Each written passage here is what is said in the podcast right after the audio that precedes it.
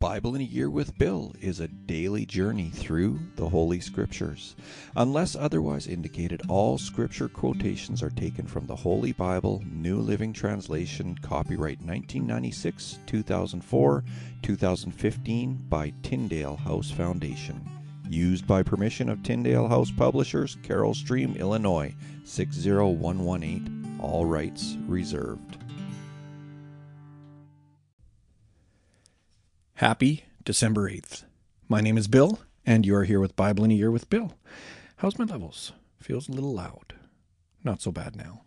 anyway, oh boy, I'm having a rough time here. I'm bumping my microphone, and today we're on day 342 of our journey through the Bible, and today we're going to be reading from First Timothy, all chapters, or not, sorry, not all chapters, just the first four chapters of First Timothy. This is Paul's writing to Timothy. So, without further ado, 1 Timothy chapter 1. You can hear me change turning my Bible pages here.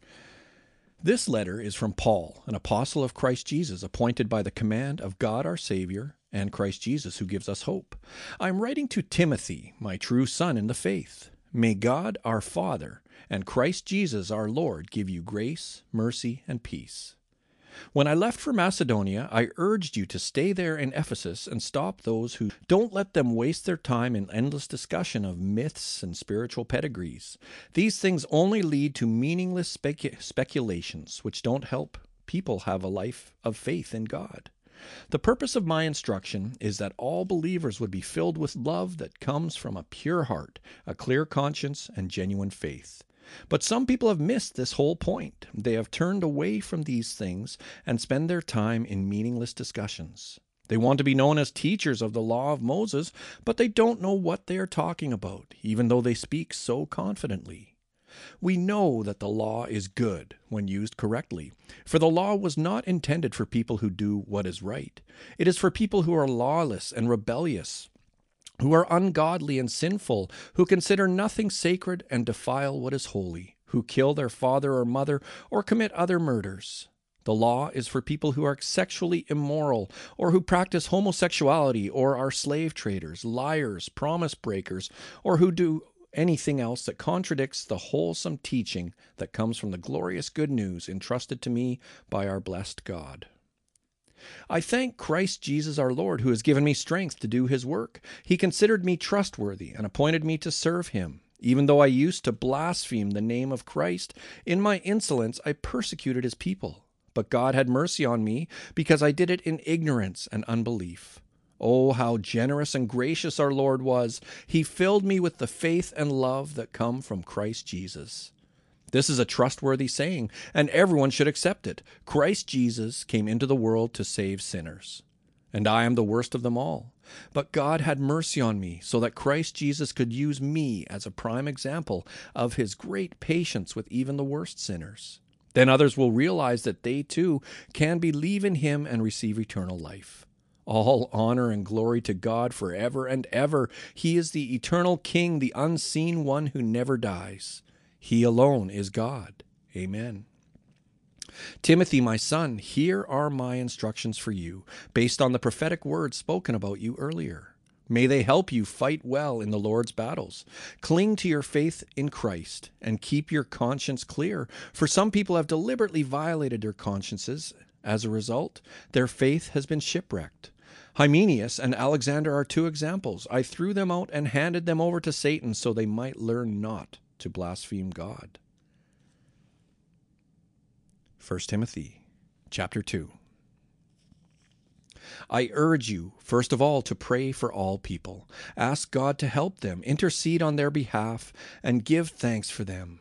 Pray this way for kings and all who are in authority, so that we can live peaceful and quiet lives marked by godliness and dignity.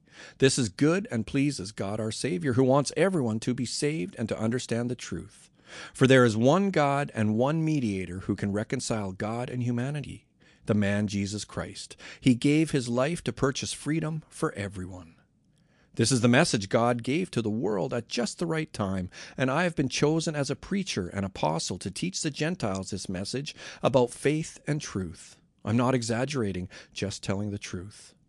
In every place of worship, I want men to pray with holy hands lifted up to God, free from anger and controversy. And I want women to be modest in their appearance. They should wear decent and appropriate clothing and not draw attention to themselves by the way they fix their hair or by wearing gold or pearls or expensive clothes. For women who claim to be devoted to God should make themselves attractive by the good things they do. Women should learn quietly and submissively. I do not let women teach men or have authority over them. Let them listen quietly, for God made Adam first, and afterward he made Eve. And it was not Adam who was deceived by Satan, the woman was deceived, and sin was the result. But women will be saved through childbearing, assuming they continue to live in faith, love, holiness, and modesty. 1 Timothy chapter 3. This is a trustworthy saying. If someone aspires to be a church leader, he desires an honorable position. So a church leader must be a man whose life is above reproach. He must be faithful to his wife. He must exercise self control, live wisely, and have a good reputation. He must enjoy having guests in his home, and he must be able to teach. He must not be a heavy drinker or be violent. He must be gentle, not quarrelsome, and not love money. He must manage his own family well, having children who respect and obey him. For if a man cannot manage his own household, how can he take care of God's children? A church leader must not be a new believer, because he might become proud, and the devil would cause him to fall. Also, people outside the church must speak well of him so that he will not be disgraced and fall into the devil's trap. In the same way, deacons must be well respected and have integrity. They must not be heavy drinkers or dishonest with money. They must be committed to the mystery of the faith now revealed and must live with a clear conscience. Before they are appointed as deacons, let them be closely examined. If they pass the test, then let them serve as deacons. In the same way, their wives must be respected and must not slander others. They must exercise self control and be faithful in everything they do. A deacon must be faithful to his wife, and he must manage his children and household well. Those who do well as deacons will be rewarded with respect from others and will have increased confidence in their faith in Jesus Christ. I am writing these things to you now, even though I hope to be with you soon, so that if I am delayed, you will know how people must conduct themselves in the household of God.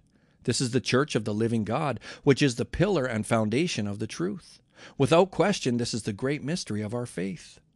Christ was revealed in a human body and vindicated by the Spirit. He was seen by angels and announced to the nations. He was believed in throughout the world and taken to heaven in glory. 1 Timothy chapter 4. Now the Holy Spirit tells us clearly that in the last times some will turn away from the true faith. They will follow deceptive spirits and teachings that come from demons. These people are hypocrites and liars, and their consciences are dead. They will say it is wrong to be married and wrong to eat certain foods, but God created those foods to be eaten with thanks by faithful people who know the truth. Since everything God created is good, we should not reject any of it, but receive it with thanks, for we know it is made acceptable by the word of God and prayer. If you explain these things to the brothers and sisters, Timothy, you will be a worthy servant of Christ Jesus, one who is nourished by the message of faith and the good teaching you have followed.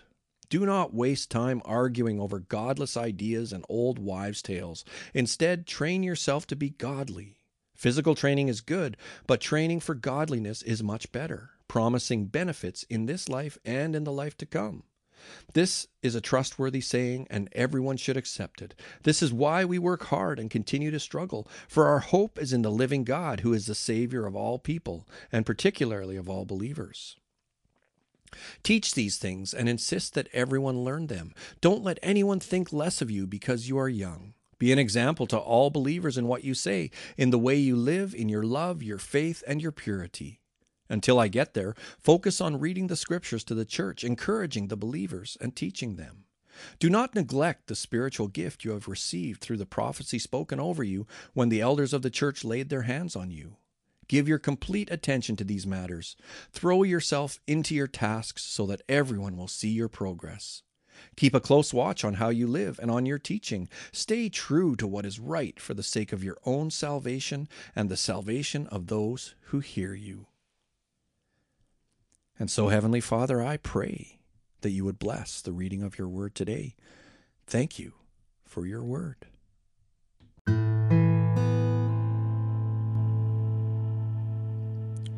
Do you enjoy worship?